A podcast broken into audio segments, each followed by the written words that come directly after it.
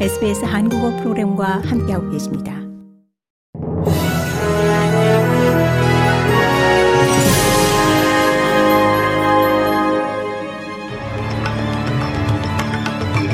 (12월 5일) 월요일 저녁에 SBS 한국어 뉴스 간추린 주요 소식입니다. 앤소니 알바니지 연방 총리가 지난 4월에 이어 두 번째로 코로나19 바이러스 확진 판정을 받았습니다. 알바니지 총리는 오늘 오후 받은 정기적 검사 결과 양성 판정이 나왔다고 밝혔습니다. 이에 따라 치솟는 에너지 가격 안정화를 위한 국가 전략 논의를 위해 수요일로 예정된 전국 내각 회의는 연기됩니다.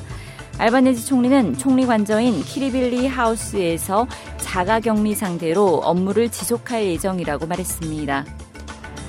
탈탄소화를 위한 대안 에너지로 원자력을 활용하는 것과 관련해 노동당 내 의견이 갈리는 모양새입니다. 남호주주가 오커스 하에 추진되는 핵 추진 잠수함 건조 프로젝트를 준비하고 있는 가운데 남호주 주총리는 원자력 에너지의 안정성에 대한 근거 없는 믿음이 타파되는 계기가 되길 바란다고 말했습니다. 하지만 타냐 플리버색 연방 환경 장관과 앤소니 알바니지 연방 총리는 그 같은 언급을 일축하면서 이 치솟는 에너지 가격에 대한 해결책으로 지속 가능성이란 측면에서 대안을 찾고 있다고 말했습니다. 머리강 수위가 계속 높아지면서 남호주주 일부 지역에 홍수 경보가 발령됐습니다. 향후 10일 내에 강 수위가 최고에 달할 것으로 전망된 가운데 관찰 및 행동 경보가 남호주주 리버랜드 지역의 랜마크에 내려진 상태입니다. 보건 당국자들은 예방 차원에서 랜마크 파랭가 District 병원에서 노인 요양시설 입소자 21명을 이미 다른 시설로 대피시켰습니다. 그라탄 연구소가 호주의 국민의료보험인 메디케어가 더 이상 일반의와 환자 모두를 위해 제대로 작동하고 있지 않는다면서 긴급 점검의 필요성을 제기했습니다.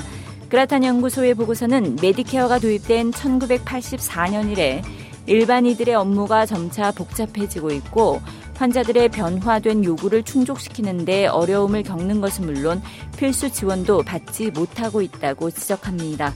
이 보고서는 새로운 펀딩 모델의 도입을 포함해 세 가지 해결책을 제시했습니다. 북한이 동서해상의 9.19 남북 군사 합의로 설정된 해상 완충구역에 포병 사격을 진행했습니다. 합참은 오늘 오후 3시쯤부터 북한 강원도 금강군 일대와 황해남도 장산군 일대에서 각각 이 동서해상으로 130여 발의 방사포로 추정되는 포병 사격을 포착했다고 밝혔습니다.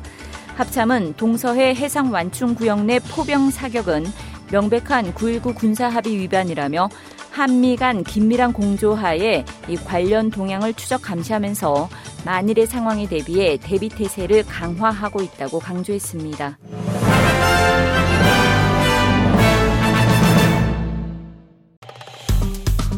좋아요, 공유, 댓글, SBS 한국어 프로그램의 페이스북을 팔로우해 주세요.